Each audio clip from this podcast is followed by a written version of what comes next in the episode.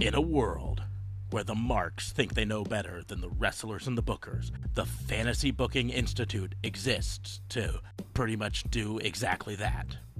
This is a visit from the FBI. Welcome to another episode of A Visit from the FBI, your weekly dose of pro wrestling fantasy booking. I am your host, Detective Mark Sparks, and I am joined, as always, by my partner in crime, fighting District Attorney Vincent Cafe. What's going on, man? How are you? Your face. It's so It's much closer. closer. It's wonderful. Oh, it's so good. Our heads look the same size now. Yes, they are not the same size, Uh, Mine's larger. I understand. but they look the same size. yes. So let's what, try this, this orientation. People can see us better. That's Yeah, I'm crazy. trying trying a new layout with my my ca- camera to see if it works better. I'm not sure I like it, but we'll find out. We'll deal with it. So, what we invented already. something. We invented something for podcasters off air that we're not going to tell anybody about mm-hmm. for just this thing. Just this. Anyway, so yeah, it's been a week. Uh, I, as we were talking off air, you know, I said there was ten consecutive hours of very good WWE wrestling. Um, between NXT last week, I, I didn't watch it tonight. Uh, NXT last week, SmackDown last week, uh, Money in the Bank as a whole, all the way on up to for you, Keith Lee getting upstaged by Gold, Keith Lee losing, getting upstaged by Goldberg, Mhm. and for me, um, Jeff Hardy burying the entire fucking NXT roster in uh, about 27 seconds. Yeah. Well, and the thing is, with both of those matches, like I was saying, is this is this is a booking problem from WWE, right? They did Mm-hmm. not have to book either of those matches, right? Nope, You you have to. You want Keith Lee to look badass when he shows up for the first time in literally months, right? Um, then I don't know, maybe don't book him in a match with Bobby Lashley if you need Bobby Lashley to keep looking dominant, right? Well, and it's okay if he loses to Bobby Lashley. We've talked numerous times. Uh, how many times in the past did we see somebody lose and they still lo- lost with just absolute excellence? I mean, I would not be a Baron Corbin mark. Not, I'm not a, I'm not a like a raving fan or anything, but I am a mark for Baron Corbin in terms of heel work. In terms of, golly, the guy could hold a title. He really could. Um, I wouldn't be a Baron Corbin mark if he didn't look good in losses. Yeah. But see, for me, you know, it, it- a lot of my frustration with it comes from A, it's, uh, it, it was a five minute match, almost six minutes, but five and a half minutes or so match that was mostly Bobby Lashley destroying Keith Lee. I see, and I, I felt like there was there was if it was a almost six minute match, I would say four minutes. It looked like Keith Lee was holding his own, and then he got think- distracted. I think it was way closer to two minutes. Keith Lee looking uh, like he might be holding his own, and four minutes of Bobby Lashley beating him down. Um, but in the end, and then immediately following that, you have Jeff Hardy lose in a minute and forty seconds to Lose, Jeff Hardy won. Sorry, Jeff. Hardy won, beat Karrion Kross. I- I'm so frustrated. I'm getting ahead of myself here. Jeff Hardy beat Karrion Kross in a minute and forty. the seconds. NXT champion, the unbeaten NXT Uh-huh. champion, That- who doesn't get to come out with a decent entrance Yeah. Oh, and yeah, they bring Um, him up without Scarlett Bordeaux or again. or smoke or anything. The dude also looks way more jacked if it's slightly less lighting, and, Well- and that does hurt. I mean, that affects him. It- the the lighting setups. the problem with Karrion Kross, um, it's the problem that uh, that faces a lot of NXT call-ups. Frankly, is NXT is designed to showcase slighter people. Well, and slighter like Right, Finn. Balor can look like an absolute badass down in NXT, and then he comes up and he's standing next to Bobby Lashley and Drew McIntyre, and I heck even Sheamus looks like a giant next to someone. And that's like, true. uh, Finn Balor, and it's the same thing with Karrion Kross because Karrion Kross isn't that much bigger than Finn Balor. Than Jeff Hardy. Well, or Jeff, Jeff Hardy. Hardy. Yeah. Mm-hmm. He looked about the same size. And and that's where the problem comes is in NXT he can look like a monster, but he comes up, he doesn't have the lighting, he doesn't have the smoke, he doesn't have any of that stuff coming out, which, you know, I do want to say proves uh, the NXT wrestlers right when they said uh, you're nothing without your fancy smoke and entrance. Um, apparently he isn't, right? Uh, but like you yeah. said, it buries the whole roster because he beat everyone. I think they, I think it said 18 months undefeated in NXT. He only lost the title because he had to relinquish it due to injury, and then he came back and won it back right away. Um, I mean, is, then, is this their way of saying that we want to prove to you that NXT is not the because I, and I don't know, you hadn't really started doing this yet, but I, I know you felt this way, disdained hearing people say down to NXT because it's not a down move. It's an up move in terms of fan, in terms of, of the fans that love it, that are, that are wrestling works. In, ter- in terms of respect, I would say it's not a down move. But here's the deal, and this is why I still called it moving down to and being called up because the only person that it matters is Vincent K. Vince. McMahon. Yeah. And he still considers NXT developmental. He still considers it the B squad. And you're not you're not a real star. And and that shows in their contracts, right? NXT wrestlers get paid less. NXT wrestlers have less no compete. They have less everything and then they uh, get called up and they get paid more on the main roster. And the few times that you've had a wrestler who's moved back to the the NXT roster, um, most of the time they're in a contract that doesn't allow them to get moved down in pay. So they're fine with getting moved back to it because they get to work less dates and make the same amount. Like Mandy Rose, I'm sure is totally fine with being moved down to NXT right now because uh, she doesn't have to tour around as much. She doesn't have to travel as much, and she gets to make the same amount of money she made before. So, but but you bring them up to the the main roster, and and that's what there are reports that at least to the people in NXT uh, that they're seeing this as Vince McMahon sending a message to NXT. Don't get your britches too big. You know, don't get too big for your britches you're still developmental. So, is, is there reports that that's the the mm-hmm. case? Yep. And that's there's a horrible thing to do to your team. Yeah. Because it's still the more entertaining brand. Mm-hmm. Uh. So yeah, I mean, it, it just comes down to again, he just didn't have to book this. That's why it's so frustrating. It's because he could have had Karrion Kross come out and destroy. He could have had him come out Lucha and House destroy Party. Lucha, yeah, Lucha House Party consecutively. Um, first, I'm to destroy Gran Metalik. Then I'm to destroy Lince Dorado. And ta-da! Now I look like a badass because I, I beat two luchadors. And then build up to it. And if you want to build a long-term storyline eventually about him feuding with uh, with Jeff Hardy, then that's fine. I don't have a problem with them telling this story. I have a problem with how they started it because if you need Jeff Hardy to win, first of all, you got to build him up because remember, he was losing matches. A lot. A lot up until recently. And he was wrestling on main event a month ago. Right? Uh, and so you you bring him up back up, you re-debut him with his old music, you want to build him up and everything. Fine, do the same thing with him. In fact, you really want to do it. You have Lucha House Party, you have Karrion Kross destroy one of them, you have Jeff Hardy destroy the other one.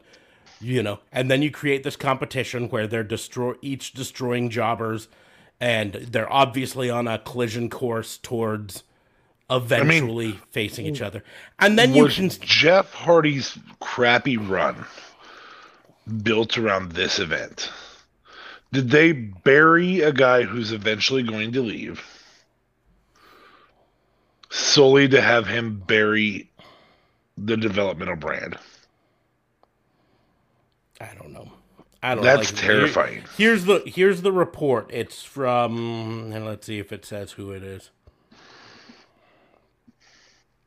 Um, Sean Ross Rossap of Fightful's Raw review said noted that an NXT wrestler believes Vince McMahon booked Kross to lose his Raw debut to send a message. Vince does not give a damn about NXT. I had an NXT wrestler say it. That felt like a message being sent. Is what the NXT wrestler says. So, it, it whether it's actually Vince sending a message or just the wrestler reading into it, I don't know, but that's what they at least feel it is. Um, and you know, I mean, like we said, Jeff Hardy's been losing recently, and I I don't think this is a long term plan from Vince McMahon. Like, I don't think he was planning, hey, let's have uh, Jeff Hardy lose for a month or two months, and then we're gonna have him beat Karrion Kross. I don't think that was the plan. I think it was, hey, let's call Karrion Kross up. Who should we have beat him? Oh, Jeff Hardy. He's been losing recently. Um, do I think the message is still the same? Yes, but I just don't think the main roster has not shown the ability to plan that far ahead. Here's the problem, though NXT does show the ability to plan that far ahead, and this is fucking up their show, right? Well, I oh. mean, they're doing it left and right by pulling people off. Yeah, they're pulling people off left and right. It shows that Vince does not care about NXT because he's like, oh, you're in a feud with Candice LeRae? Nah, you're up on main roster now, right? Oh, you were just in a tag team with, you know, you're not in a tag team anymore. You're on main roster in a different tag team. You're a tag team with that person who just showed up to have a feud with Candice LeRae, right? Oh, Toni Storm, you're a badass heel on NXT? Nah, you're going to come up to Raw and be a face. That's the report. They have her being a face. Is fine. I mean, I guess you look at her and you think Vince McMahon. Vince McMahon sees Toni Storm and says, yeah, that's a face wrestler. I mean, all I, all I'm gonna say is you have ten hours of quality wrestling that gets bookended and and really truly makes me disinterested in the remainder of the night, which includes a freaking title change, but it makes me disinterested. Yeah. Thank I, God um, for DVR. I I'm not saying I hated the beginning parts of Raw, but I wasn't a fan. Like we talked in our Money in the Bank thing. I was not a fan of the um uh, Omos and AJ Styles versus Viking Raiders match on Money in the Bank. And then what do they have to start off Raw this week? Viking Raiders with Riddle versus AJ Styles and Omos with John Morrison. There were some fire spots though between Morrison and, and Riddle. There were some fun spots there. Um, Jaxson Ryker versus Elias. Um, I had fun with that. I liked that. I, I liked the strap match better yeah, I because I'm- it's a real I'm- match. The Symphony of Destruction concept is a poorly done concept, but I'm I'm done with that feud for this reason. I I feel like we had a finish to that, and I feel like now it's time that crowds are back. That you truly embrace the fact that Elias is fucking over with the crowds. Did you That's true. hear the crowds screaming "Walk with Walk Elias" for that? with Elias. And then Yeah. you have to Jaxson Ryker in front of him. I'm like, over that. Uh, Natalya and Tamina versus Nia Jackson, Shayna Baszler. There is only one wrestler in that ring that I care I'm about. sorry. I actually skipped that match, so I probably I probably Uh, She- Probably Sheamus good. beating up Humberto Carrillo again for like the eighth time. Yeah, I still enjoyed it. No, I, I'm done with that. I'm done with that. Now, now they're obviously building up to Sheamus versus Damian Priest, and I'll be Yes. fine with that. But I, I'm done with Humberto Carrillo and Sheamus. I don't right? think First of Carrillo all, was ready for the main roster. I don't think he necessarily was either. But even more than that, this is not the feud. uh, Humberto Carrillo is designed. Heck, I would have had less problem with Humberto Carrillo being the one that uh, Karrion Kross, destroys. because know, because he's he's a super underdog. Uh, you know, or whatever. And then you or, had or sneaks one out on Karrion Kross. Uh, I think the right thing to do there is have a, a face group that plays heel work. But then you had Bobby Lashley versus Keith Lee, right? Um, which was really just to set up Goldberg coming out again, uh, interrupting Keith Lee again uh, to challenge the person that Keith Lee just got beat by. Because uh, if that's what the WWE universe is clamoring for, it's another Goldberg match. Two a year, bud. But next year's the last year of that contract. And so there is one caveat to that. If he interrupts Keith Lee every time, Keith Lee could be the one to retire Goldberg, which would be kind of fun. I don't know. And then after it, um, we had really only one highlight in the rest of the night. And that was Nikki cashing in and becoming the champion. Um, but I say that with with a little reservation because it came after Charlotte Flair beating the tar out of Rhea Ripley for a while, and then when Rhea finally starts to do something, deucing out, um, and it really kind of, I, really feel like they've been hurting Rhea Ripley a lot recently. So here's here's why I like that match, and then we'll get to our, our FBI because this is not a recap show, but but it is the show right after uh, a pay per view, and and again the best non WrestleMania pay per view we've seen from WWE all year. So according to both of us, and JLB said he couldn't remember. So and and probably the third best pay per view between AEW and and WWE this year. So it was a really good pay per view. Um, but I like this for the idea that number one, we have a women's feud that is not going to be about a title. And this gives the opportunity for other women to start build up towards that that upper echelon. We've talked and talked and talked till our, our faces were blue about needing more viable contenders, about needing more people that we could actually say, "Oh my gosh, that guy's a contender." Um, there's a, a guy by the name of Conor McGregor in in UFC who got rocked. What a week ago? Is that right? Are you asleep? Yeah, no, I was reading about something. Oh. Yes, it was about a Okay. week ago.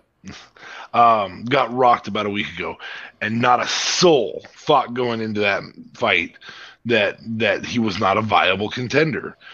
Build me viable contenders, WWE.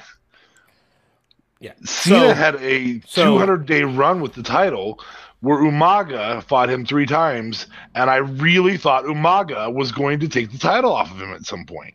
Yeah. So, so the two things I want to say about that. Number one, Conor McGregor didn't so much get rocked as he broke his frickin' ankle and couldn't fight anymore. Bro, Uh, Bro. no, because seriously, watching know, that bro. match, Conor McGregor still was in that fight.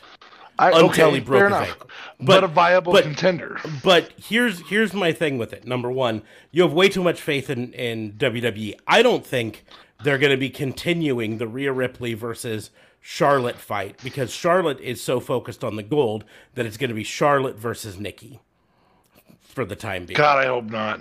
and and that's my problem. Um, number two, and this this I'm happy Nikki won the belt because you and I have talked before about how much we like Nikki Cross slash ASH, whatever you want to call her. Um, we like her. Almost a superhero. Um, we like her, but here here's part of my problem. This is a statistic I came across the other or earlier today. Um, out of all of the women's Money in the Bank tournaments, right? Out of all of them they've had, only one of them has not been cashed in within the first week.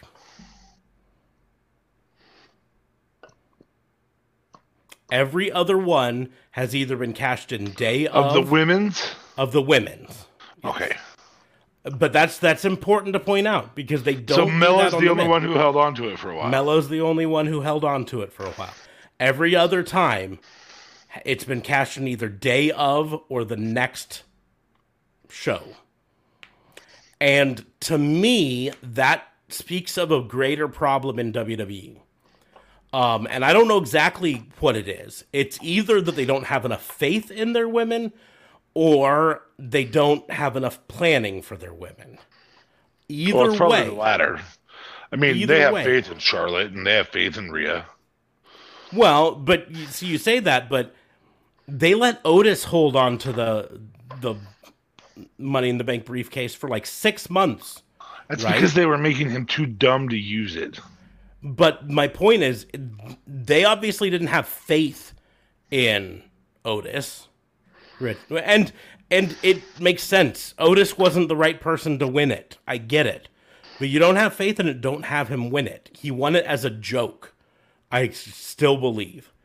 Um, but then they held on to it. But they have never done the same sort of thing with the men's money in the bank that they do with the women's money in the bank. And to me that that speaks very much of how they think about the women's division. Um cuz yeah, you say they have faith in in uh, Becky and they have faith in Charlotte, but number 1 they haven't had either of them win money in the bank.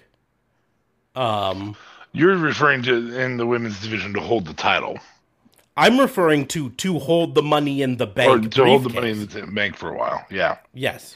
They don't have faith in anyone in their division to do it, right? But in the men's division, you can have Dolph Ziggler hold on to it for fucking six months and be fine, right? Baron Corbin can hold on to it for fucking ever. Uh, you know, they just they have no problem with that. But they in the women's division, they're like, nope, nope, nope. We got to end this storyline right now. We got to have them cash in, otherwise, otherwise it's gonna get stale. I think it's a lack of confidence in their writers. But either way. So, fantasy booking unit. But is it not the same writers writing the women's division and the men's division? I don't know. I believe it is. I it don't have a is. clue. It's the don't have a same writer's room. So if you don't have faith in them to write women, then guess what? Fucking hire better writers. I think that they should be put in a room, oh, probably double the size of my kitchen. So, you know, basic living room, covered in whiteboards, and it should just have timelines and they have to make them crisscross at certain points. And I mean, may, maybe don't hire random comedy writers who've never listened to or watched WWE.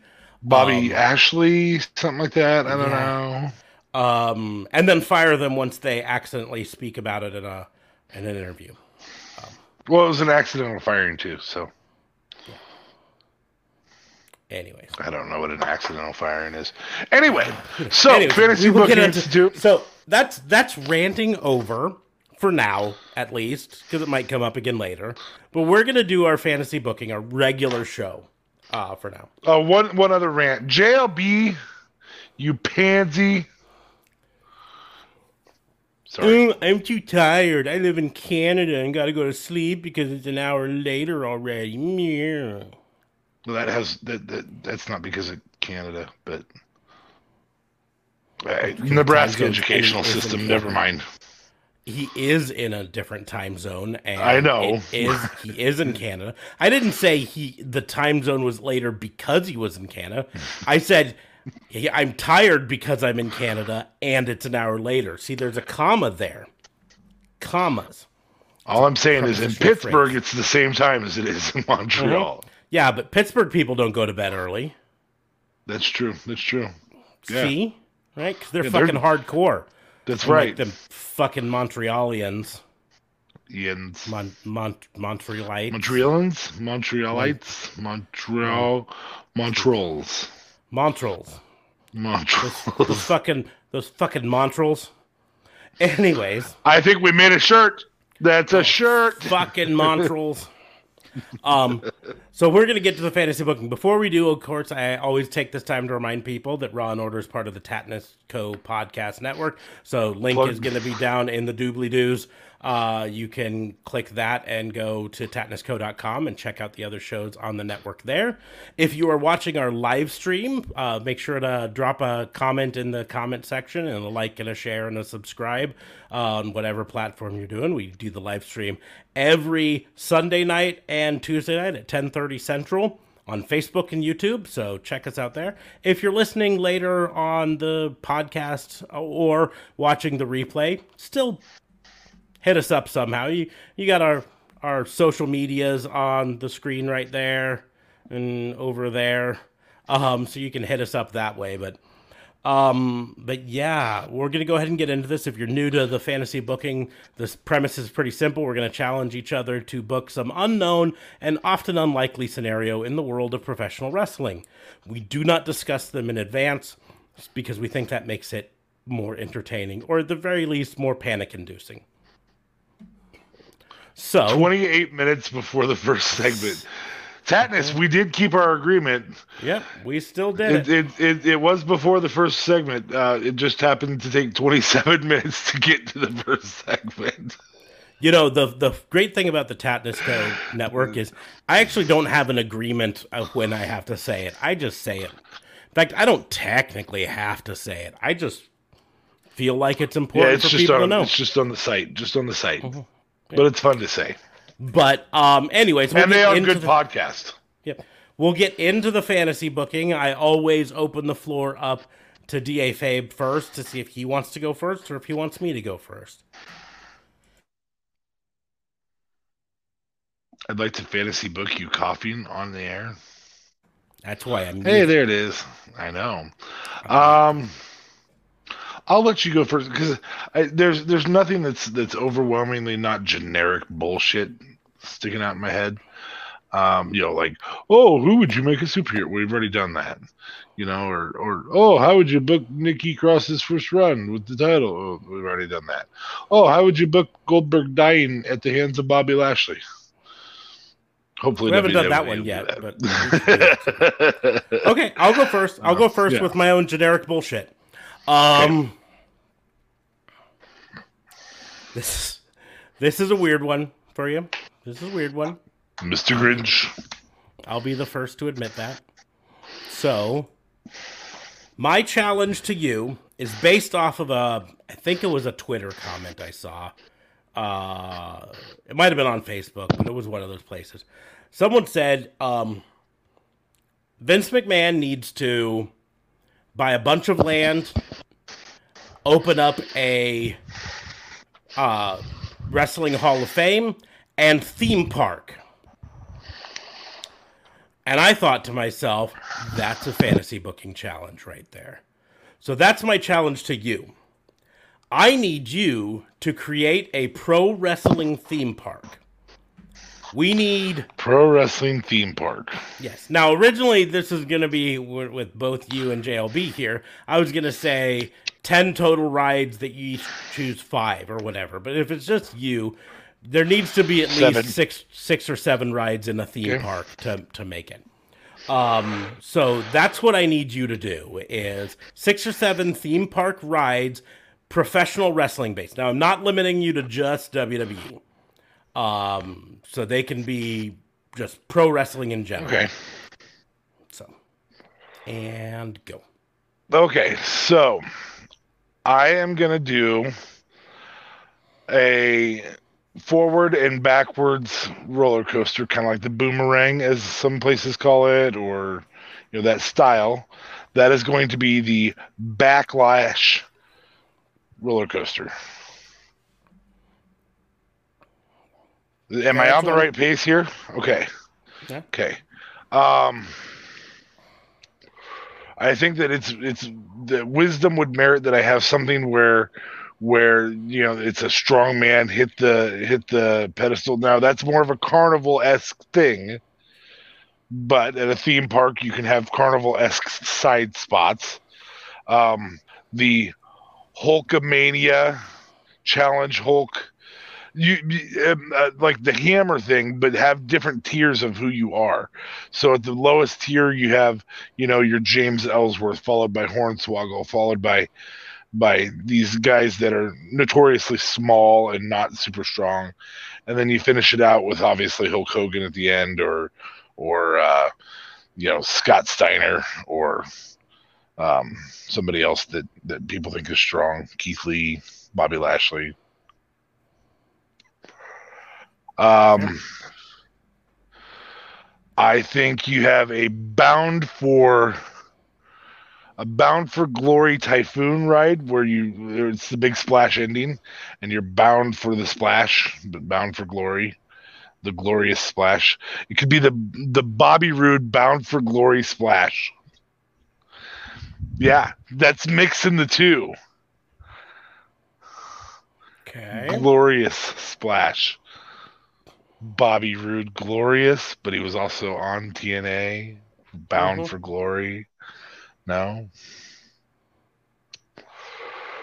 um i think at the entrance you have the aew buy-in get it because you're buying into the theme park the uh, uh, uh. You also have specials that are called Double or Nothing. Two people, I'm not counting that as a at all. separate ride. I'm not counting that as a separate ride. it's a fun, fun concept, though. Ooh, you do a fireworks show at the end of the day, every single day, and you call it the exploding ring death match, and it's just a couple sparklers being flung around in circles. Do you also not pay your pyro people after that? yes. Yeah, definitely don't pay those guys. Um, okay, no, I'm done. I'm done picking on AEW. AEW just doesn't have enough history to really have um, a, a whole lot of stuff. You could have the elite. Um, oh, one winged angel drop. So the the like what what's typically called the drop zone or something along those lines. Um, there's the the infamous video of the of the swing slash drop zone, which is is called the gyro drop, but it's not actually swings. It's it's made it's it's a fake video online.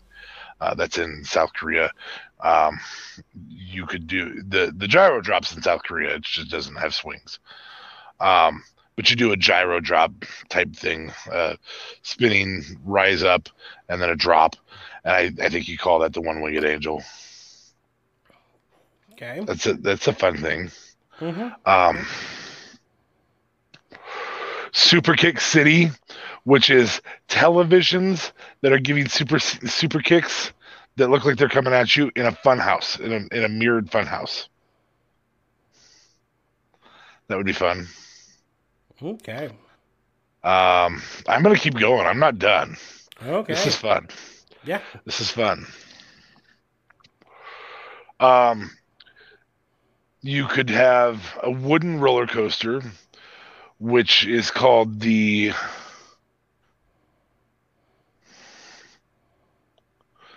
Call it the F5.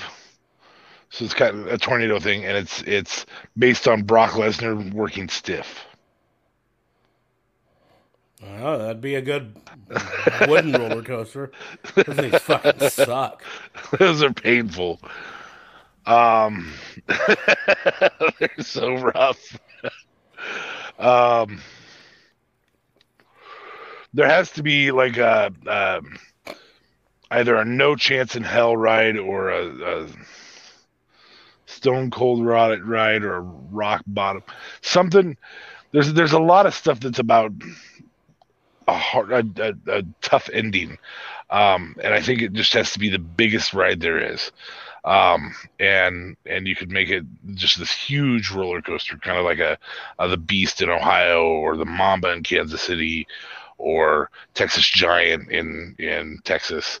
Um, one of those types of just Texas Giant sucks though because it's a wooden roller coaster. It's not as painful as the uh, as the one the wooden roller coaster you're familiar with in Kansas City, uh, the Timberwolf that was the most painful ride I've ever been on in my life. It was brutal. Sucks.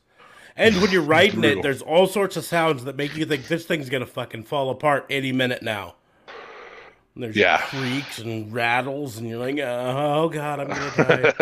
it's it's not a fun one. The Texas Giant was actually an enjoyable wooden roller coaster, just for future reference. But you do a giant ride like the Mamba because that's that's obviously the biggest theme park near us that both of us have traveled to, um, and I think you call that the rock bottom, and it it it, it has a terminal velocity that takes you underground and then back out, so you're at the bottom. You go through type thing. Um, I uh, I think that you do a dark ride called "You Can't See Me." Um, I think you have somebody come up and offer free vouchers to a show that doesn't exist and call it "Getting CM Punked."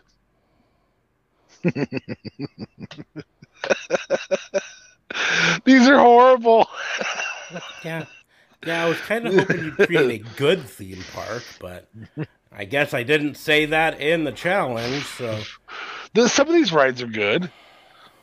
I like Super Kick City. I think that'd be fun. Um, you know, obviously you can't do a ton of like barbed wire death matches and stuff, but the uh, you could do the the Mick Foley fall, which would be like the the swing thing that swings down and swings you back and forth, kind of like a bungee jump, but it's a just it swings back and forth. So you could do you could do that the the the steel cage thing. Um, I did I say a dark one? Yeah, the, you can't see me. Mhm. I think that's just funny. I'm sorry. I don't know how to do. You could do a last ride, Undertaker motorcycle ride thing theme setup, um, or or a hearse. It would be motorcycles or a hearse, I suppose. I don't know. Um, I don't know. But- because it takes them so long to come to the ring, you could have that be just the merry-go-round. yeah, it doesn't have to be anything special.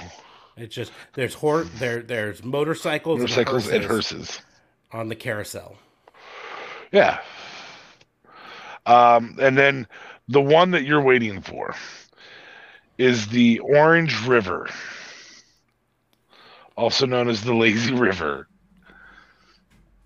And all of them are set up like jeans. All the all the inflatables are set up like jeans, and you- have a place for you to put your hands in the in the pockets. You just float down the lazy river, but it's all orange. I know you like that one. I know you like that, That, one. that one's sort of redeeming you, but you know, um, I'm trying to think if there's any others that I would do. Um, so I you would could do. you could have like the Queen's castle, kind of like Cinderella's castle. Charlotte have her own castle.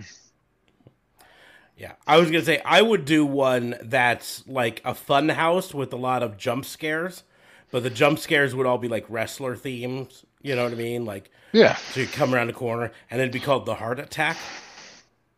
Ooh, I like it. I like it. See what I'm saying? Oh, see, you could you could have an excellence of execution ride instead of the rock bottom.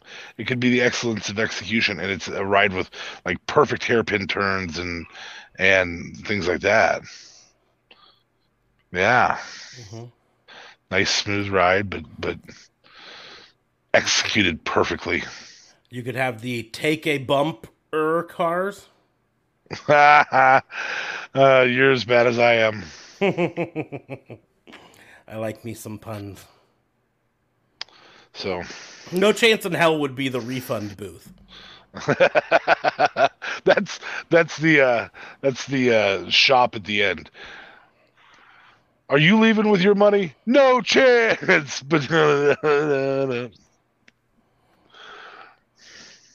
And of course, you'd have to put a Pasta Mania in this as the food court.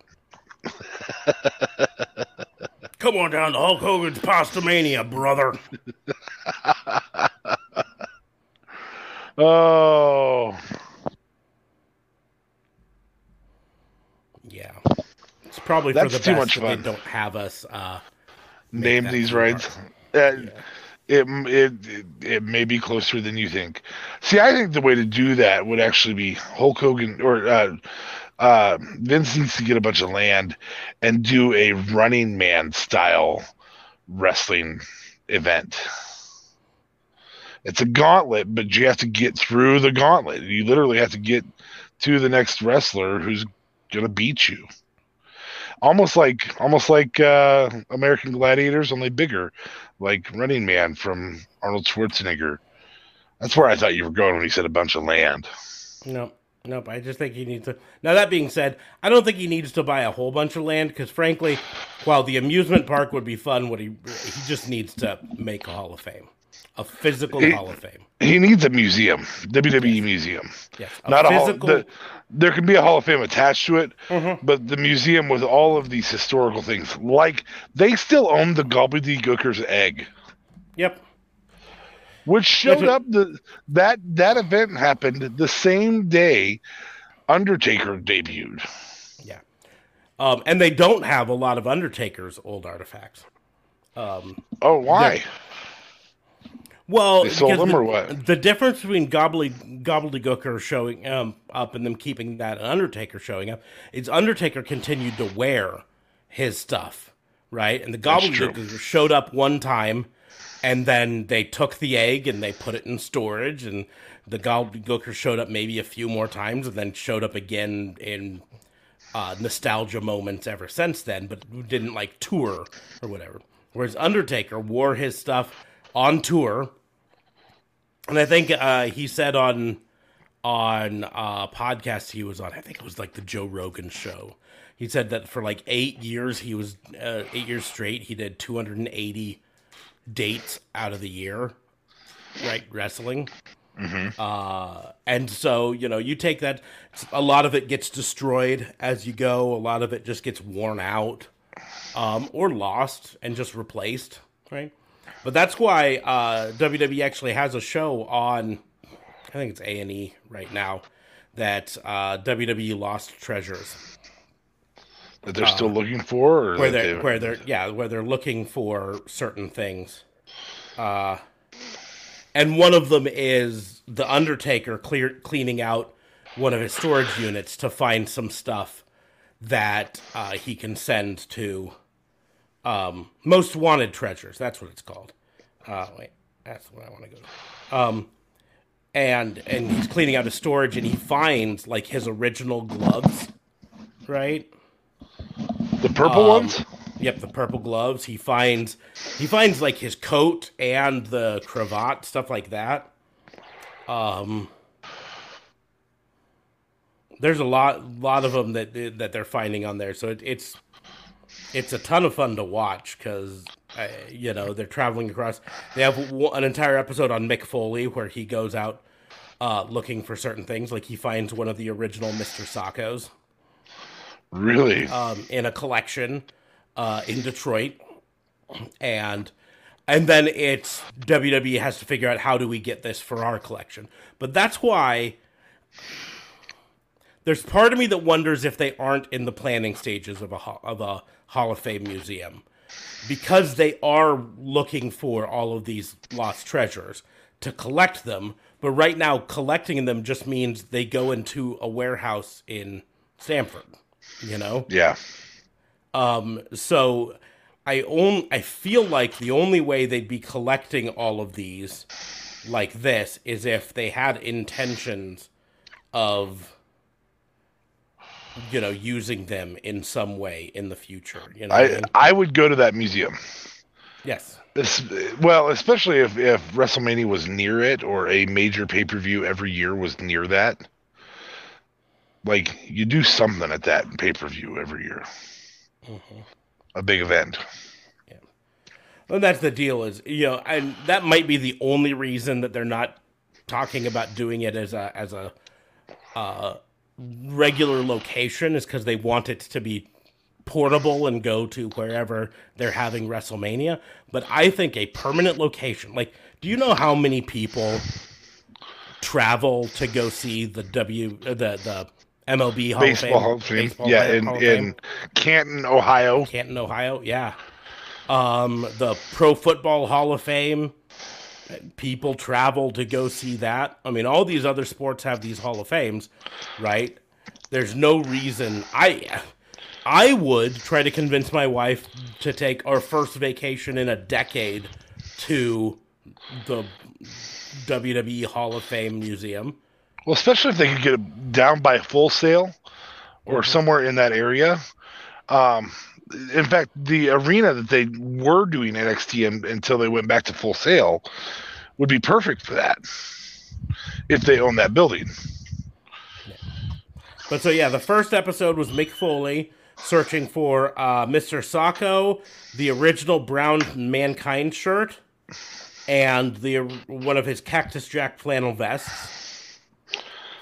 Uh, Very they had cool. Undertaker uh, searching for stuff. Kane searching for uh, the original Kane masks and the urn that's uh, gotta be Kane. They've got Jerry Lawler going all over the country trying to find uh, stuff from his match with Andy Kaufman, his original robes and crown, things like that. Booker T did an episode searching for his King Booker robe, uh, and uh, his first WCW championship title, and the dog collar world worn by Junkyard Dog. Uh, they the next episode had Sergeant Slaughter and Iron Sheik searching for stuff. Next one was Jake the Snake Roberts, which was really interesting because this was 2021 when this show started. So this is Jake the Snake Roberts doing a WWE show about finding his stuff while he's under contract with AEW for performance. Um, well, so that's a big thing there. Um, episode seven, I could probably skip and I think you could probably skip too because it's Brutus the Barber Beefcake and Greg the Hammer Valentine. You know, but there was a lot of epic things that that happened under Brutus's watch. I'm not saying that it's right or wrong or indifferent or. Uh-huh. Um, I, it's not something I'm going to hunt down, but under the same token, I mean, Beefcake was Beefcake, and so he had the shears. He has that was the know, one that he was looking for on this was the shears. Was the main thing uh, anything from his booth. Um, you know, you, under the same token, uh, HBK had a show. The the I can't remember what it was called, but some of those shows that's that's an area to do it. Yeah, the, um, the shows though they probably have most of those because those were sets that WWE would have held on to, yeah, know, and controlled. It's the other stuff, props and costume thing. Uh, episode eight was Andre the Giant uh, which they used uh, the Big Show to uh, help and Mark Henry to help. Uh, oddly enough, both of them are now with AEW. Uh, but that was likely filmed before they were with AEW. So. Well, and uh, and Big Show probably has a lot of his dad's stuff in storage. Yeah, just dad stuff. Um, and then Ric Flair was the last episode that that aired. They've only done nine episodes so far, but it was it's really fun to watch. It's on A and E. You can find it on Prime Video if you have Amazon Prime. Or... The the key is you can also get a lot of that WCW stuff because uh-huh. they own that WCW yep. um, and the ECW stuff. Yep. You know. Yep. Um, so. And that's why I think it would be important to have a physical, like actual museum location. Hall of Fame location that people could travel to uh, and walk through and literally like see this stuff and I'm gonna sh- I'm gonna go in a totally different way to connect to this, but there's a traveling exhibit right now that's here in Omaha at one of the museums that is James Cameron's uh, fascination with searching for things underwater, right? Including a section uh, entirely on him uh, doing all of his research and and uh, discovering all the stuff with the Titanic, right? And part of it is actual props from the movie Titanic are here. Um, and now this is a traveling exhibit, so it doesn't have a lot of them. But my wife could spend hours there looking at the necklace that there's there. Oh, here's here's Jack Dawson's um, outfit that he wore in in the main scenes, and here's here's one of Kate Winslet's um, dresses, dresses, that she wore. Here's here's here's actual sketches from the notebook that was the drawing book that uh, they had him draw draw me like one of your French girls, you know, all of that stuff. And this is a small traveling museum, right? if they had an actual Titanic museum, my wife would insist that we go there and I'd lose an entire day there. And I'd be fine if I also had a wrestling Hall of Fame museum that I could take her to. But I don't. As a punishment. Yes, this is this is payback for Titanic. You could take her to the Star Trek museum. I don't really have a Star Trek museum. Star Wars museum?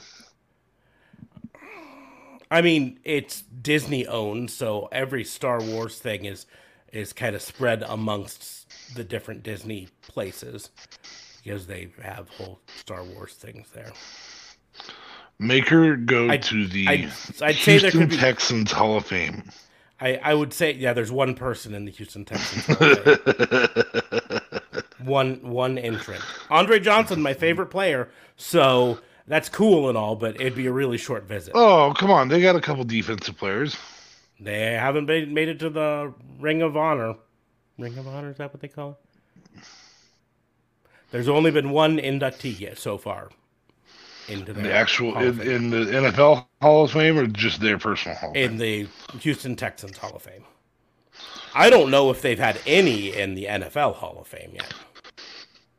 I mean, theoretically, can you take some old T- Tennessee Titans players when they used to be Oilers, and and then you can put that Um, there? Uh, Houston Professional Football Hall of Fame. Then you can have Warren Moon. You you could if you got the Houston Professional Football Hall of Fame, yes, but um, you you could not if it was a Houston Texans Hall of Fame because the Texans are Warren Moon never played for the technically Texans. a different franchise than the Yeah, yeah, because they're Tennessee Oilers. Titans now. Mm-hmm. The Oilers were. are, yeah. So, um, I'm just trying to see because I don't think they're. I, if, you know, the Texans have only been around for 20 years now, so uh, there aren't too many options for them to have made into the Hall of Fame. Jadeveon Clowney. Uh, Clowney's still actively playing, so Well, oh, so the, the you're saying they have to not be playing anymore? I was because they have two defensive ends in, in play here. yeah. Well, you know, uh, yeah. Uh, JJ Watt will be in the Hall of Fame likely. The only thing that plays against any Houston Texans player is the fact that they haven't won a Super Bowl. And some people argue that to be a Hall of Famer, you have to have at least been to a Super Bowl. Um, but yeah, I'm just I'm just looking here and oh, oh I gotta sort these in a different way. Sorted alphabetically, I think. I Anyway. sorted. What other Hall of Fames could you? Um, I'm just trying to see if there's any because the only chance that uh, the Houston Texans would have for the Pro Football Hall of Fame would be a player who played somewhere else and then came to them. Excuse me. Um, but I don't think we even have any of those.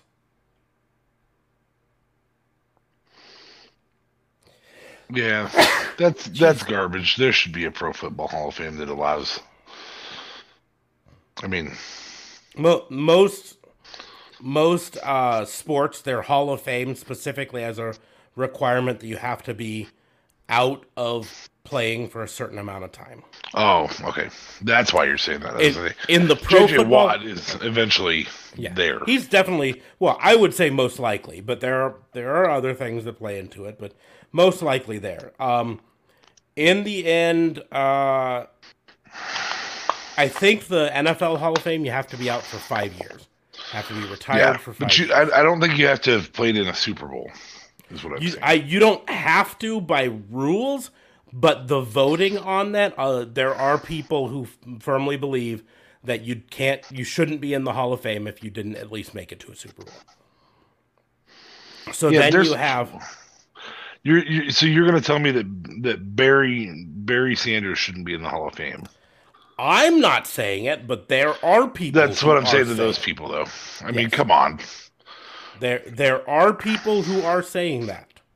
Yes. Barry Sanders is a top five of all time running back. There, there are also people who are saying, uh, and I've had arguments with these people, that uh, you you can't be considered one of the uh, greatest of all times in pro football if you didn't win a Super Bowl. Um, and they specifically point to a a player from your favorite team, um, a quarterback from your favorite team. Dan team Marino. Yeah. that uh, that I think many people would argue is one of the greatest Yeah. quarterbacks I, of all I- time. I think we can all say now that he's not the goat. Mhm. Um, but he was in the conversation for a very long time. Yep. And he's a top 10 still. hmm And I've literally talked to people who are like, "Nope, he didn't ever win a Super Bowl. How can you call him a greatest of all time? You know, a, t- even a top ten contender if he's never won a Super Bowl." Yeah, by that cha- by that by that logic, Joe Flacco is a better quarterback than Dan Marino, and that's And just not true. that was actually an argument that I used with him, and and he agreed with that. Oh, there is one Houston Texan in the Pro Football Hall of Fame. Um, he he didn't actually get in from his career in Houston. It was from his career at the Ravens prior to that he really gets in. Uh, but Ed Reed, oh, yeah, that makes sense. Um, you know, he did 10 years with the Ravens and then half of a year uh, with the Texans and then went off to the New York Jets um, and then retired. There you go. uh, welcome to the Pro Football Hall of Fame Fantasy Booking Institute. Um, Uh, well, you gave me an idea for my challenge. awesome. Okay. So we've had the Mar- Mount Rushmore conversation. I want you to give categories of uh, some multiple categories. I'm gonna throw. It, it's gonna be, it's gonna be uh, uh, what is it? Lightning round type setup. Um, you're gonna give four for each. So you're gonna give Mount Rushmores because we got some time to fill because JLB's not here and he didn't want to play tonight. And your challenge was fun, but at the end of the day, there's only so much you can do at an amusement park. I mean, you could have you could have the uh, Cesaro swing Ferris wheel or the Cesaro swings. Huh? Yeah. Why There's did you one. think of that when we were doing it? the Black Mass Roundhouse Ferris wheel. No, the the black mass roundhouse would be the one that you you stand against the wall and it spins around. And you stick to the Yes, and, and yeah, that's fun. Yeah. See, there's some fun stuff. Why does it feel like we've only ever been to county fairs? um, because we live in Nebraska and that's mostly where we've been. Um. Anyway, sorry. In fairness, Worlds of Fun also has one where you stand against the wall and you spin. yes. and then it yeah, there's a lot the of floor just out. basic carnival rides in. At Worlds of. Fun. Then you're stuck to Um, the wall with no floor. Oh my gosh. I, I I don't know how I didn't Titus Worldwide Slide. Ah, ah, but you could only go face first. None of that riding down foot feet Uh, crap. Titus Titus Worldwide Slide. Sorry. Anyway, moving And forward. then uh, there's a, a ride that's the walk with Elias, but it's really just a really long, long line that you walk uh, to get to a different ride. it's like a cheeseburger. Yeah, walk. We we serve every single cheeseburger cooked one at a time, Mhm. exactly to your specifications. Yes. And when it's done, we'll move on to the next customer. Yes. Walk We, with Yep. Elias. mhm. we don't call down to let them come through to walk all the way up here to order until we're done serving you. Yes. yeah, that would be. Uh, that would drone on forever. Anyway, but you know, I would probably stand in line for that burger. Well, if it's anything like the uh, iceberg burger at, at the zoo here, yeah. Worth me it. up. Um, I'm trying to remember what, what the exact statistics on it were. Um, uh, t- t- t- give me one second. Better than a Five Guys burger. I Hashtag still not sponsored. tried it because it's like fifteen dollars. Um, Oh. It's on the Glacier Bay Landing, and uh, duh, duh, duh. I'm trying to. People just stand there and wait for hours for it, huh? Oh, I don't know if they stand there for, for hours, but they fucking pay out the wazoo for it. So all right. Uh, so my challenge is is a lightning round. Um, we're gonna have I don't know. I'll stop doing categories when we get to one hour and 20 minutes. So you get 20 minutes of lightning round stuff. Okay. Hit me. Okay. Ready? Yeah. Um, so we're going to start off with women's tag teams. Hall of Fame. So, so four, right? Mm-hmm. Okay. Women's Mount Rushmore teams. women's tag teams. Um, fucking harder than you think because there haven't been that many really good. No, ones. no. I started and I started with one of the harder categories. Um. Well, uh, um, in my opinion, well, they should be uh, considered one of the best. They should have been given a thing. Um, uh, Kairi Sane and and Asuka. Okay. Um, but they weren't ever given a fair shake. Uh, I would say the Iconics d- definitely deserve to be on there, um, and they deserved better than WWE ever gave them. Um, mm-hmm. Leave them in in NXT, and they would have thrived. Um,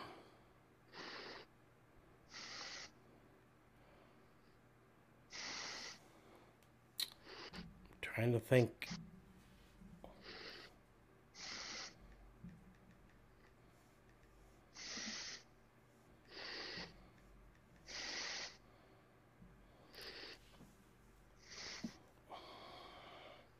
Kabuki Warriors, that's what they call them.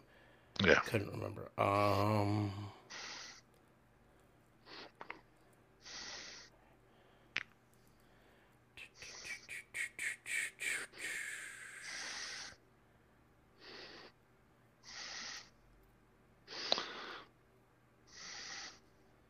It's a slowly building lightning. This, yeah, this is a very slow lightning. this is like this is really more that thunder that's about thirty miles away.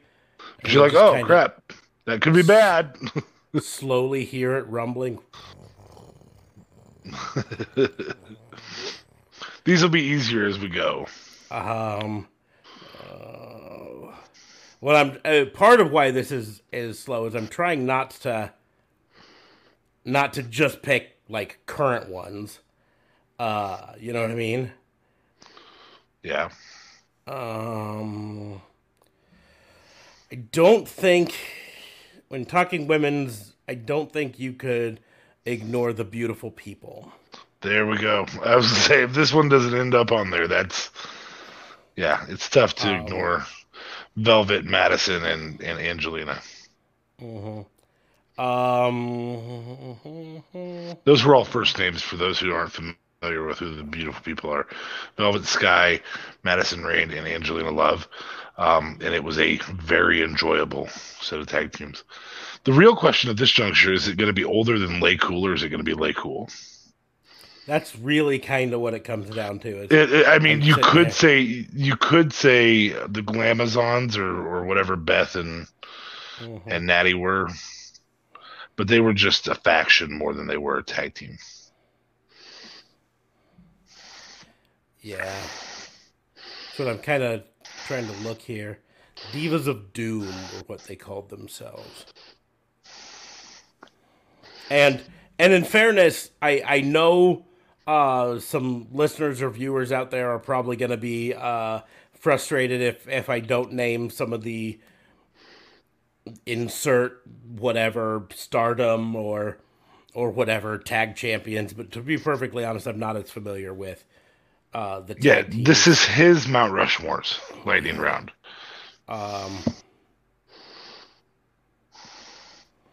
i feel like i don't know i'm, I'm just not seeing any that i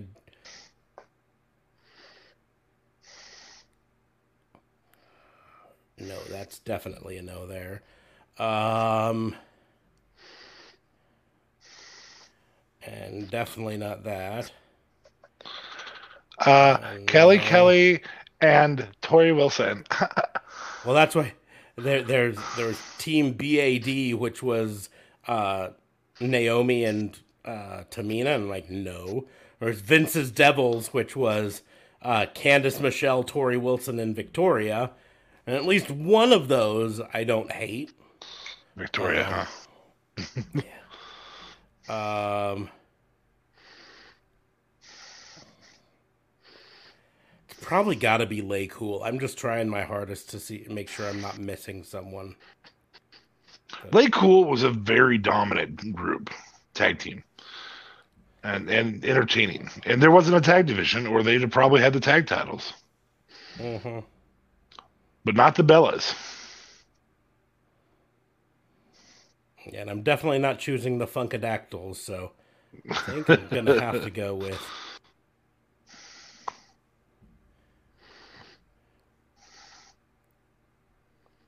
Yeah, it's, it's got to be LayCool. I'm just not seeing another name that jumps out at me, and I'm not calling the Bella Twins or the Boss 'n' Hug connection. Um, on my Boss 'n' Hug there is too too good individually. Yeah, so so that would be my four. They aren't reliant on each other. Okay, so cool. Okay, next topic. Um, men's tag teams. Men's tag teams. Um, Steiner Brothers are number one. Okay. Because they're my num- number one of all time. And before holla if you hear me. Yeah, before they split up and he became Big Papa Pump and um. I don't think you can can do one without the Road Warriors on it. Um, I I would wholeheartedly agree. You cannot do that. Mm-hmm. Um,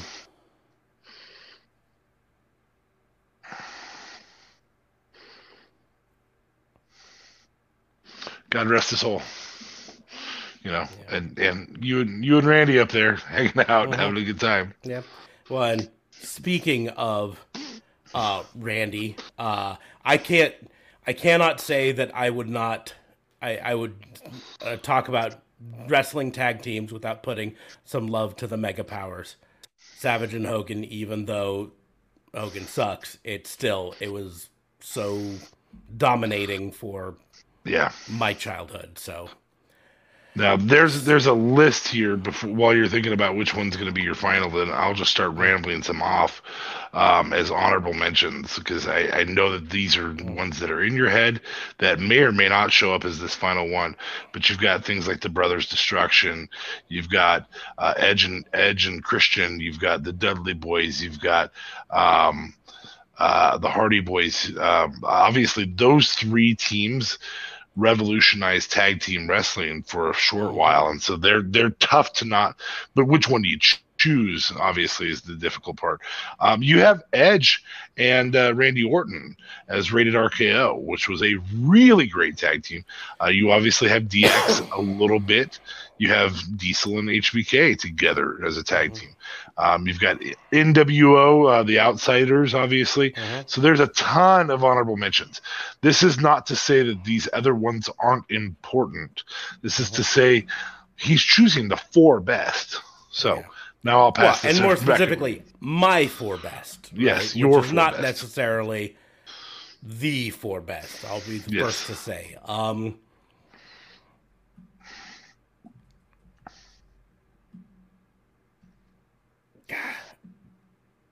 probably going to show Hart Foundation. Yeah. I mean, there's a ton. I'm probably just going to show favorites to Edge and Christian because they were kind of like the first tag team in that Attitude Era that were like like a custom built tag team. Like, you know, the Hardy Boys were brothers who who, you know, because they grew up together, they wrestled together like that. Uh, but Edge and Christian came along to me and you know in a time when tag teams and unfortunately it stayed this way tag teams are usually just you you know you're a big star and you're a big star so we'll put you together in a tag we'll team like together. the mega yeah. powers right this was a team that that felt like they were a tag team first and then eventually singles wrestler second. So Yep. Edge and Christian will go my Well, and and I would tough. I would endorse that, and the reason I'll endorse that is of those three that I mentioned there, they're the most mainstream. They're not the Dudley Boys with with a very unique gimmick-. They're not high flyers like the Hardys did. They were mainstream. They had things like for those with the benefit of flash photography.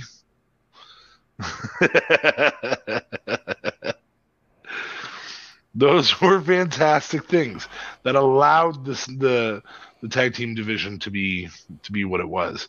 Um, I I probably would have been almost identical to that. I probably would have replaced the Mega Powers with uh, the Outsiders, but that's splitting hairs there. It really is.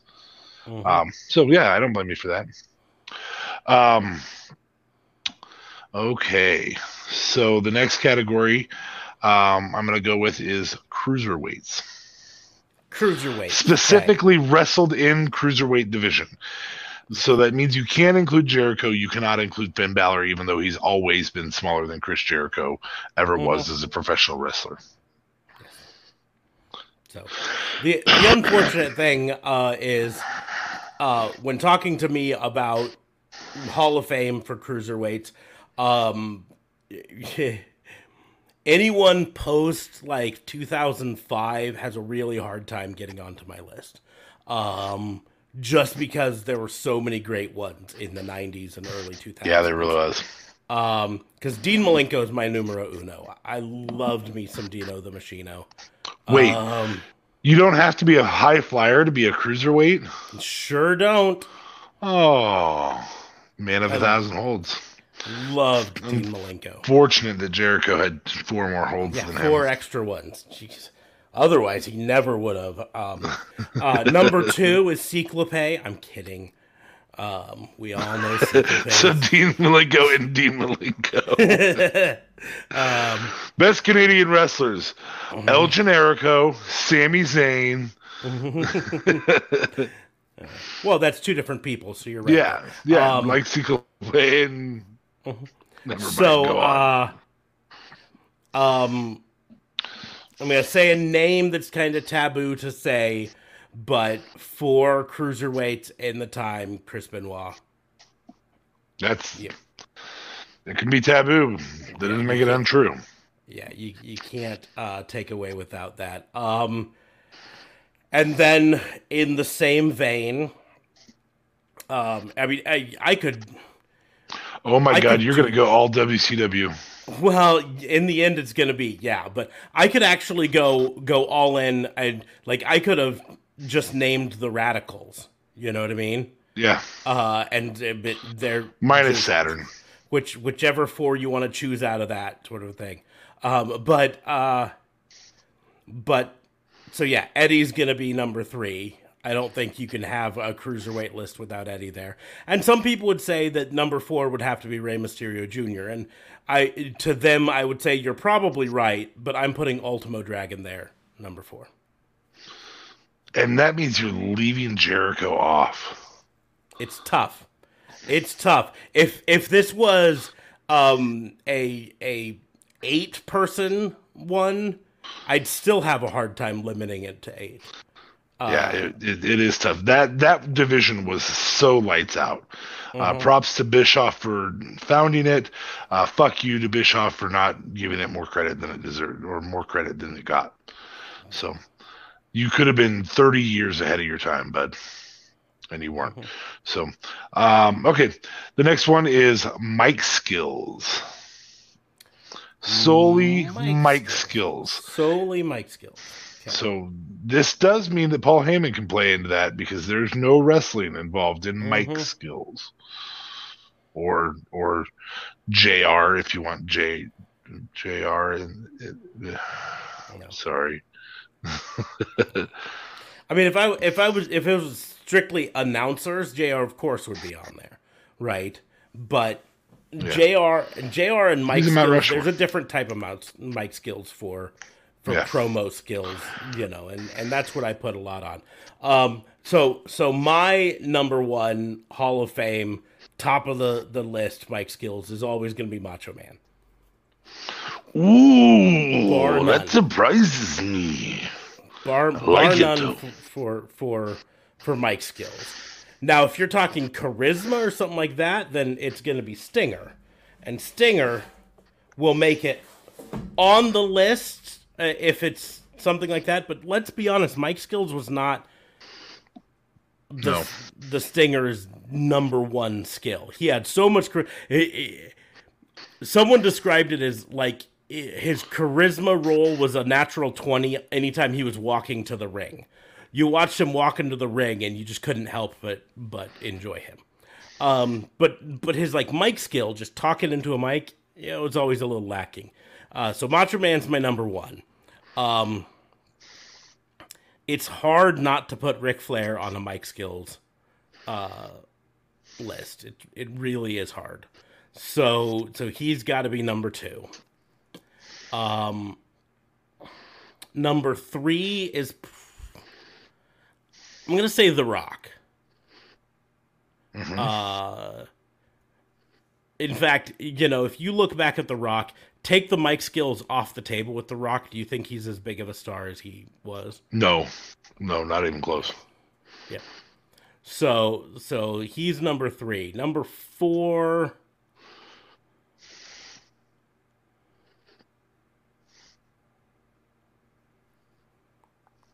Trying to make sure.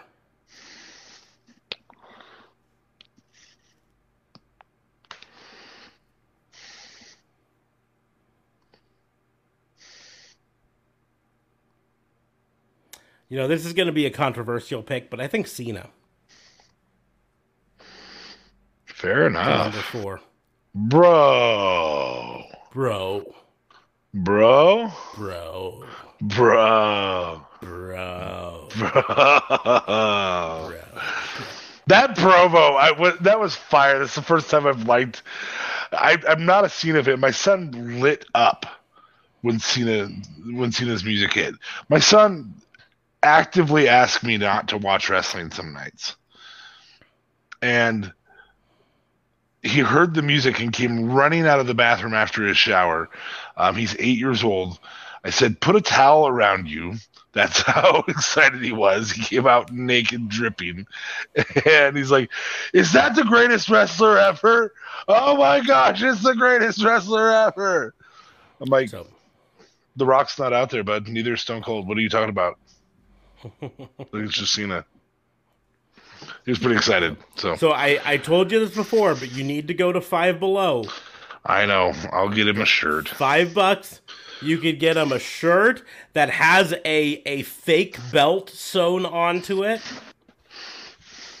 And This, you can I also gotta show get you him a this. Cena mask. This happened. Fake Cena things. This happened last night while John Cena was on television. My son had to write that. Mhm. Jeez. Jeez, oh Pete. All right. So, but that's my point. You can get him. You can get him the shirt with the fake belt already attached to it. You can get him a Cena mask that comes with the Cena um, armband, Wristbands? wristband things Jeepers. for it. All right. So I, I do have five more categories if you want. We did hit the 20 minute mark, but you didn't lightning round one of those very hard at all. I didn't lightning round too hard because I think too much about things. Let's do. Let's. We'll we'll play it by ear, but we'll do one more and then we'll decide if we want to do one more. Well, I need to know five because uh, I can cut it down to four, or I'm just going to go to the goat. Well, then just go to the goat because I can't promise more than one more. Okay, no, we're gonna we're gonna go four. You got this. You can handle this. These are all easy. Okay, um, ready? Next one is catchphrases. Uh, smell what the rock is cooking. Uh, unfortunately, you can't see me. That's really got to be on there. You can't see me. Um, it, it's just been up there. Um, unfortunately, it should be Austin three sixteen. Said I just whipped your ass, but it actually is what? What? Um, It's true. uh, I so wish they would people just stop saying that. Um, and then This is going to be interesting because I, I feel like it's one of the two guys that a lot of people would have in their goat conversation here. and I don't know which route you're gonna go. Yeah. I mean, if you're talking about Hall of Fame, it's probably got to be woo. Okay. Um, I didn't know if you were gonna go with what you gonna do or Mhm. woo. I I would agree. Woo is better. Yeah. Uh, so. yeah, that's that's there. Okay, next one. Okay. Underrated. Underrated. Um. Guys like Bam Bam Bigelow, Kanyon. mhm. Well, you've got two of them right there. Kanyon, Bam Bam Bigelow. Um, I personally, I, I had him in my cruiserweight one with Ultimo Dragon. I think he is severely underrated, and Oh, that's even, submission skills were killer. even knowing that at one point he had like twenty belts. Um, but but I think he's severely underrated. So that's three. Um,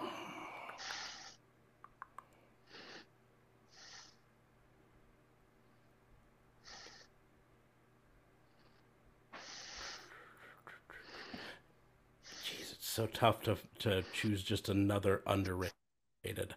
Um.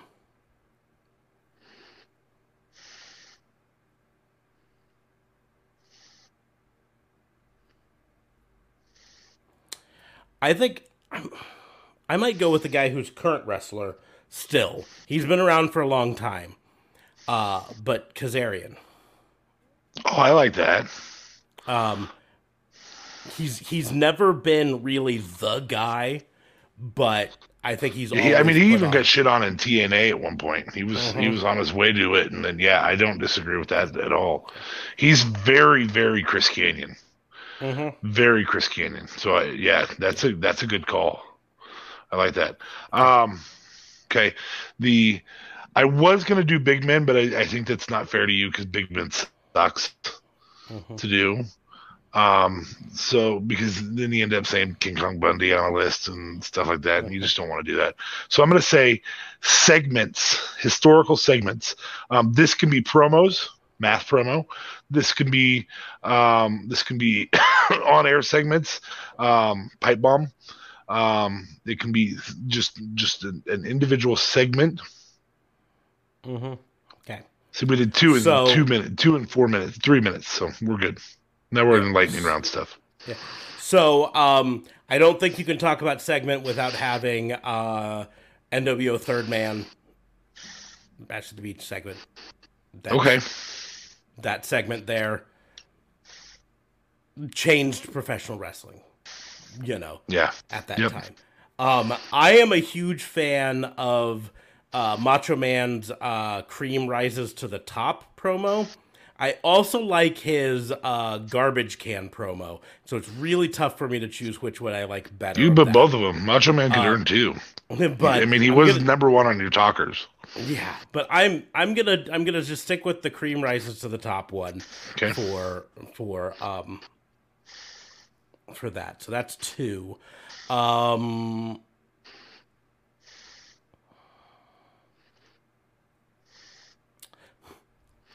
uh uh The Rock absolutely roasting Billy Gunn. God. It's, it's me, Billy. I just won them, and everyone still thinks I absolutely suck. Suck. Well, Bobby, it's Well, Billy. Bobby- It doesn't matter what your name is. so good. Um, and uh, this is going to be kind of a different one, but um, the uh, Festival of Friendship. Jericho and Kevin Owens. Okay. Okay. That that segment Just before the list showed up. So yeah. Mhm. Well, no, he had the list, Oh, the, list, of is right there. Jericho, and that was that was the present that uh, KO gave him was a new list. But instead of being the list of Jericho, it had the list of Owens on the back of it, and Jericho's name was on it because Kevin Owens then super kicks him in the face. Oh, that's right. That's right. Okay. Okay. So that's Fair enough. Okay. Okay. Um, three more. Um, non-ring performers. non-ring performers. Well, okay, in this case, um, Paul Heyman has to be on the list because um, he's not just a mic man, but also uh, behind the scenes man Yeah. uh, who helped shape wrestling. Um, in the same vein, Bischoff. He Yeah. behind the scenes and on screen shaped professional wrestling at the Yeah. time. Um, and then in the same vein, unfortunately, Vince. Vince McMahon. Um, specifically, Attitude Era Vince McMahon. Yeah. Um, Yeah, not where you been? yeah. Where you been? Um, he he's gotten to be a caricature of himself now, but Yeah. back in Attitude Era, um, and especially early Attitude Era when he was pretty instrumental in changing the the the wave from WCW back to WWE. So, um, and then uh, Bobby the Brain Heenan. The Golly, I really thought, I truly thought you were going to go with Mean Gene. Mean Gene would possibly up there, and and if I wasn't including, if if I couldn't include Bischoff and Vince McMahon in there, Mean Gene would have definitely been in. Or bosses. Yeah, if I yeah had to had to keep away from bosses, because Mean Gene was definitely there. You know, if it was five, uh, Mean Gene would have probably been there. But Bobby the Brain Heenan, uh, he's half the reason I continued watching wrestling at times. You know what I mean? Because I just Yeah. loved him so much. So Yeah. okay. All right. So, GOAT women. Goat women. Um, Keep in mind their actual careers, what was happening at the time. There are Mm-hmm. that's why limitations what- that occurred in the what 90s I was gonna say is professional we've- wrestlers. we've had this discussion recently, um, and some people who listen to that discussion would not expect me to put um, Trish Stratus on it, but she definitely deserves to be on. Yeah, because she she's still stuck in the era. She doesn't get to pick which era she learns to wrestle in. Um, I I still 100% believe that um, if if Trish Stratus with her skill set from her era were to be competing in modern professional wrestling, she'd be outmatched all the time. But but we have to assume she would have elevated her skill set. Well, and there's there's that, but it's the it's the same argument that um, I'm gonna I'm gonna uh, go out of our lane a bit and go to like professional uh, basketball for a moment. You have the people arguing LeBron James versus Michael Jordan, right?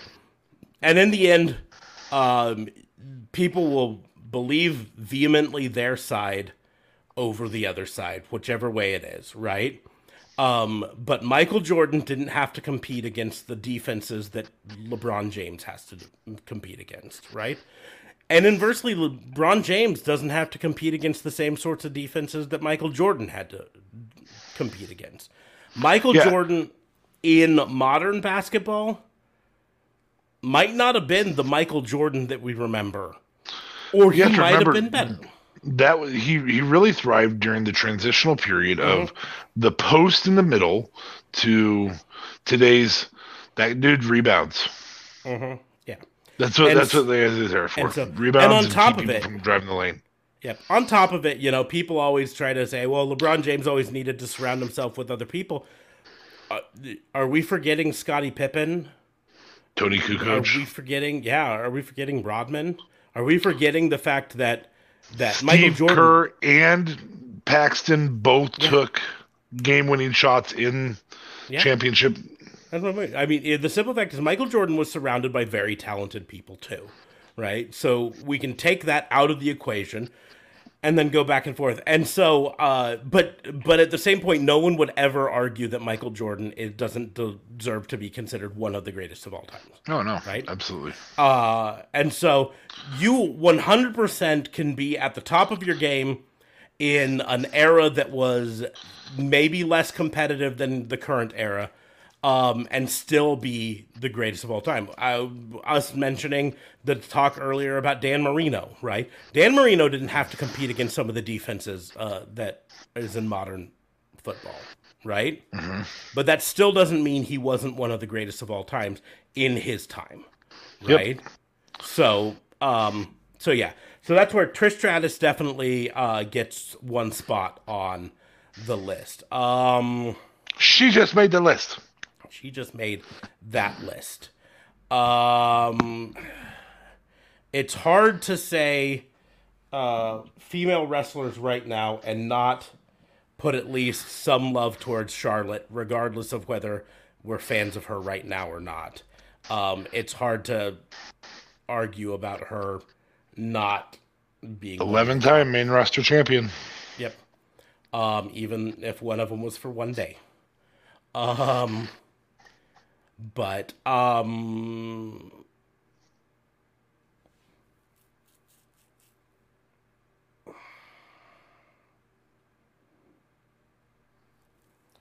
like there's part of my brain that wants to put Medusa, Alundra Blayze on there, but part of me feels like Alundra, her, the biggest knock against her is not against her, but against the era that she was in, where she didn't really get to actually compete. You know what I mean? Uh, she came she along in the early '90s on WWE yeah, before they started throwing it away.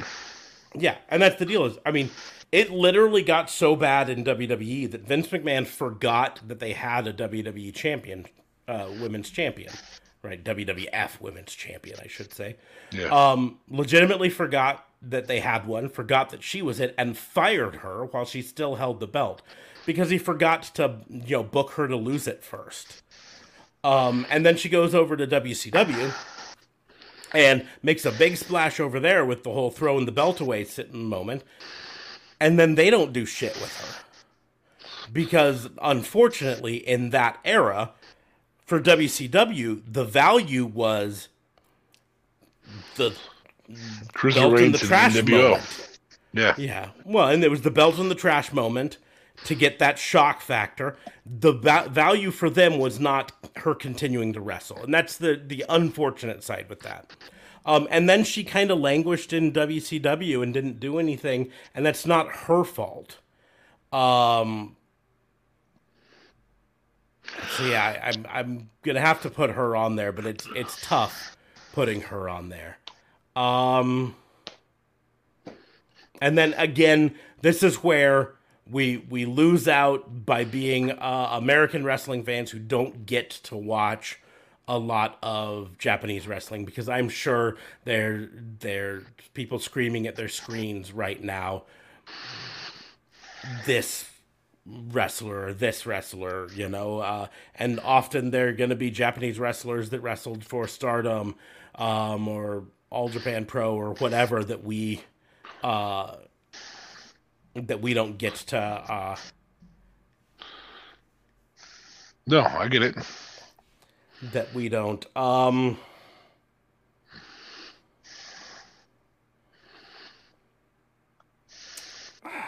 I think if we're gonna put Charlotte on there right now, Becky number four. If only for how she kind of um, rose above just being a women's wrestler to being a wrestler. The man. The yeah. man. Um, now, if we're talking pure skill, I would argue that Tessa Blanchard might be the most talented women's wrestler, at least of in America. All time. Yeah, or possibly of all time. But but she hasn't had the impact, and some of it's been her ego. So, yeah, yeah, that's my four. When you say goat, you have to take in all categories. Mm-hmm. So I can already name one of these for you. So if you want to go ahead and grab a figurine, goat men, go ahead and grab the figurine, put him up, and show us none other than and Sting. The real question is, do do I do do I do Surfer Wolfpack Sting, Sting Surfer Sting, slightly later Surfer Sting, or slightly later Surfer Sting, or uh, early Crow Sting, Crow Sting, or later Crow Sting, Icon Sting, or Wolfpack Sting, or I don't know. Win- winner is coming, Sting. Or do I point back there to the the wolf pack Sting? That's right. uh, let me see if I can. Uh, there, or Yeah. the Crow Sting that's right there. So it's it's a Mount Rushmore with four different faces of Sting on there. Yes, it's it's Sting, Sting, Sting, and Sting. No, okay. So so what was the official category? Uh, Greatest of all time. Goatmen. Goatman. Uh, so Sting number one, uh, Macho Man number two. Because did did you know this? For most of his career, he wrestled tiptoe because he was always so self conscious of his height that he wrestled tiptoe until he started getting boots with lifts built into him. But think about the shit that he did. He was one of those that would go to the top rope. His finishing move was a top rope el- elbow drop. That's hard enough to do flat footed, and you're doing it on your tiptoes. God damn. um. Uh, greatest of all time men. Um, I this using this phrase "goat." We can't uh, not put Jericho on the list because he's had such an impact over almost thirty years, right? Four decades. Four decades of wrestling. Four decades. Uh, had sneeze and it's not going to come. Okay. Um. He's So in number- his fourth. Yeah, he, he hasn't fourth, right. completed the fourth. That- He's after that- three. Yeah. That um also brings up just in a side note, uh my wife got really confused cuz I was watching um AEW Dark and it had uh Dustin Rhodes talking about and he said he said he said I've been wrestling for 5 decades. And my wife's like, "No way is he is he been wrestling for five decades?" And he, I'm like, "Yeah, the, that's a little sus because he's he's only 52." Um, but then I figured out he's decades. wrestling in five decades because his first And- matches was 1988. So 80s, In his- 90s. Fourth decade of wrestling. Yes. Yeah. So so uh, eight- 80s, 90s, 2000s, 2010s, 2020s. Fifth, fifth decade that he's been in. But anyway, Yeah. um, and wrestling for 30 what is that 33 years so Mm-hmm. he's working on his fourth decade of actual wrestling time which is crazy but um, so anyway moving forward goat of all time. so sting jericho macho man Yeah. Sting Jericho Macho Man um and the internet wrestling community would probably hang me if I didn't also put Ric Flair up there. So, well you had to choose one of the two 16 time world champions yeah. and i'd have hung you if you'd have said if you'd have said "Hey, see me because I, I had to hear that crap last night That's the greatest wrestler of all time, Dad. I mean, it was exciting. I, I, as a wrestling fan, we are all irritated by our children who love John Cena. Uh, there is not, there is not one of us who's a mark who can truly say we're marks that um, doesn't get a little bit irritated when a child tells us that John Cena or Roman Reigns is the best of all time. That said, you got to take a little pride in knowing that your kid likes likes professional wrestling, so you can sit and watch him at some point, watch with him at some point. So I took a little pride in it. I also wanted to tell him to shut up when he when he's like, John Cena, Dad, you tell me somebody's better. Who's better? You tell me tell me one person who's better. I'm like, shall we start? Let's see. oh look, Where shall I there's AJ Styles in the ring. Let's see. Just we're we're gonna con- compare because here's the deal. My list goat of all time is of course gonna be biased by my love for Sting and my love for Macho Man. Um, you know, just hands down, that's always gonna bias me that way. Uh, Sports Illustrated puts Ric Flair as the number one of all time. Yeah, Number two, Jericho. Shawn Michaels. Really? Number three, I love Shawn Michaels, but uh, Stone Cold. Stone Cold. Correct. Number four, The Rock. Hogan. The Rock. The Rock. Yep. Five, Hogan. Nope. Taker. Uh, I can give him that. Six is Hogan then. No. Jericho. Nope. You're gonna probably go down the go down your list. Um, I don't know if he would necessarily would have been in my list, if only because of of age. Um, and this is not saying he's a newer oh. guy. It's actually saying he's an older guy. But I I just wasn't around during his active wrestling. Bob career. Backlund. Uh, no, Dust, uh, Dino Dusty Bravo. Rhodes. Dusty, okay. Dusty Rhodes. However, yeah. I will say you will be angry at number seven. Iron Sheik. Nope.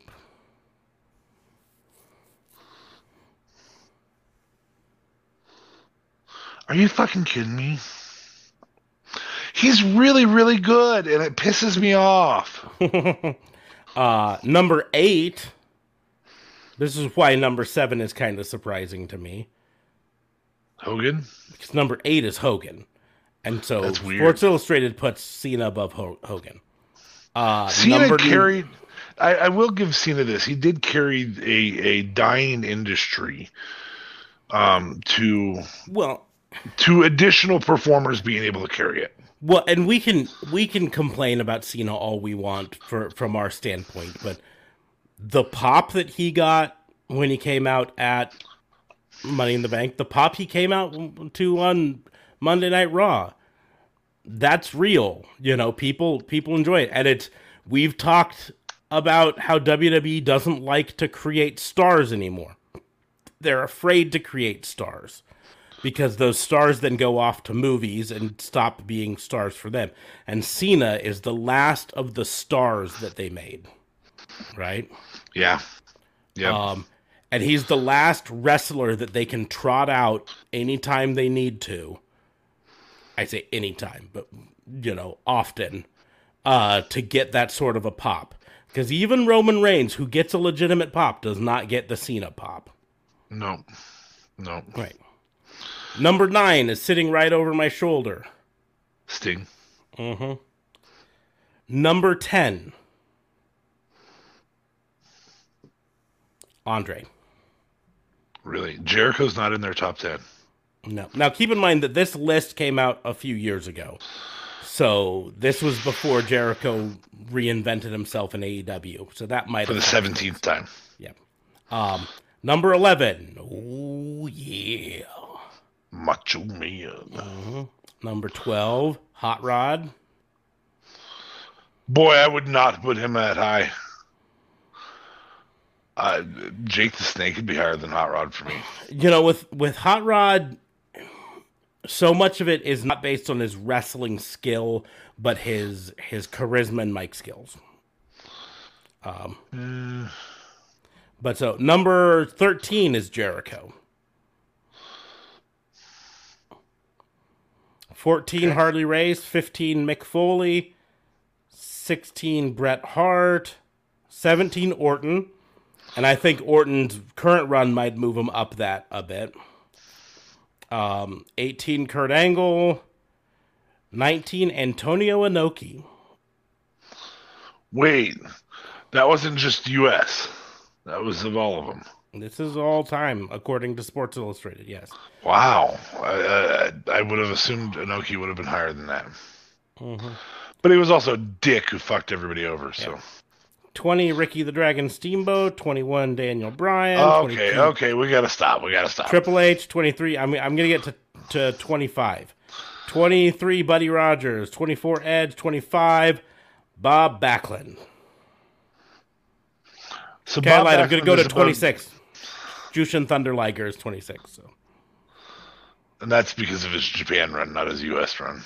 Yeah. He got screwed by and the fact that at the time of writing this, uh, he was still an active wrestler still at 50 at years 68 old. years old. Yeah, yeah, 68 years old or whatever it is. Yeah. Anyways. Anyway. Well, that was a longer episode, but it was because I wanted to do more mm-hmm. of the uh, Yep, yep, yep. So on that note, we are going to jump through this really quickly because it's just two of us, so it shouldn't be too hard to do. I'm going to switch chargers while we do that, just so That's you know. That's fine. AEW, Ring of Honor, or Impact, or Lovely Game, where we challenge each other to move a wrestler from one promotion to another, where you would put them. Uh, mine is going to be uh, challenging um, Da Fabe first. Um, this is NXT wrestlers who were just recently called up to the main roster and may not have actually debuted on the main roster yet, but have reportedly been called up. We know for certain one of them. Um, and this is not the ones that he thinks about. This is based on the rumors that Aliyah, Xia Li, and Austin Theory have all been called up to the main roster. Xia Li has not been called up to the main roster. Um, No way. Both both Li and Austin Theory were on uh, NXT tonight, but both of them were were booked in storyline uh, ways that made it open for them to maybe be going up to the main roster. Um, Austin Theory's already been pulled up at one point, Mm-hmm. so that And- seems silly to me. And reports have it that they want him to go back. The Odyssey Jones is also another one who that's really funny because uh, to me because he really hasn't done anything on NXT at all. But Okay, Um, so Aliyah to ROH.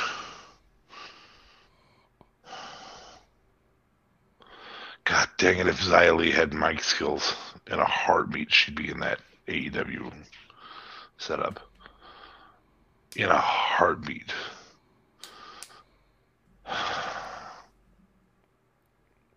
I'm gonna do it. Li to AEW, and uh, Austin Theory to Impact. Really, that is just a ranking of how much I like them. Okay. awesome. Okay, your turn. Who's my challenge? Okay, Time Machine. Okay. Ready? Okay. Your top three goat men. Okay. So my top three goat men. So that would be Sting, Macho Man. But you get you get them from their prime, which puts them in a WWE currently owned company. Okay. Sting, Macho Man, and uh, Ric Flair. Okay. Sting, Macho Wait, Man. did you say Flair? Technically, Flair was my four and Jericho was my three. Okay, so Jericho. okay. But you get Jericho in his prime. You don't have him. You don't have him aging. Yep. So maybe you don't. Maybe you put him in Impact. Um.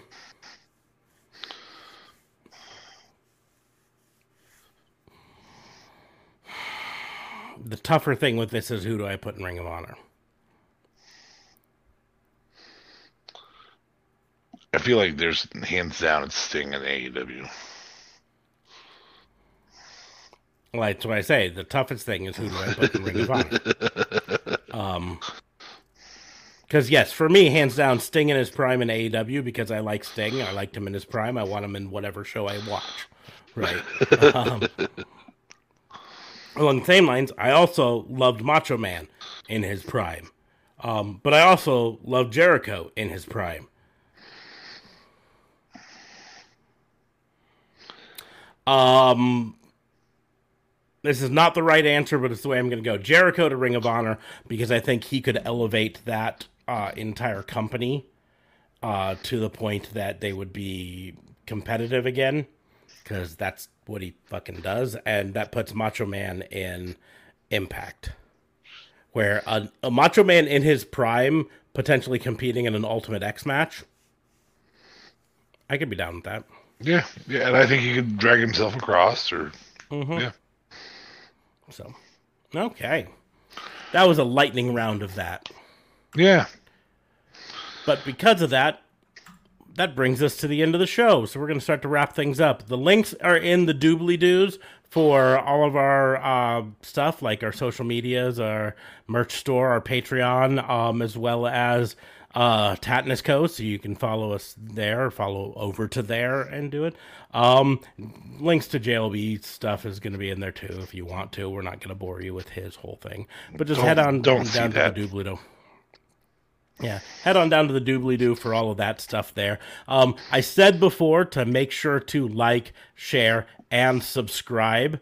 um, which is the best way to support us is by sharing and subscribing to the podcast. If you are following this on the live stream, make sure you're uh, following us on either Facebook or YouTube or both. Subscribe to us on both, then you get notified and you can choose to watch it however you want. Um, so subscribe to that, and you can follow us on social media. You can follow me at Raw and Order WBU, pretty much on any of the social medias. So we're talking Facebook, Twitter, TikTok, Instagram. You can follow me there. You can follow Da Fabe at Da. Sorry, Da Vincent K Fabe right there. Mm-hmm. I get a um, point at the same spot when I do this. I exactly. like this setup.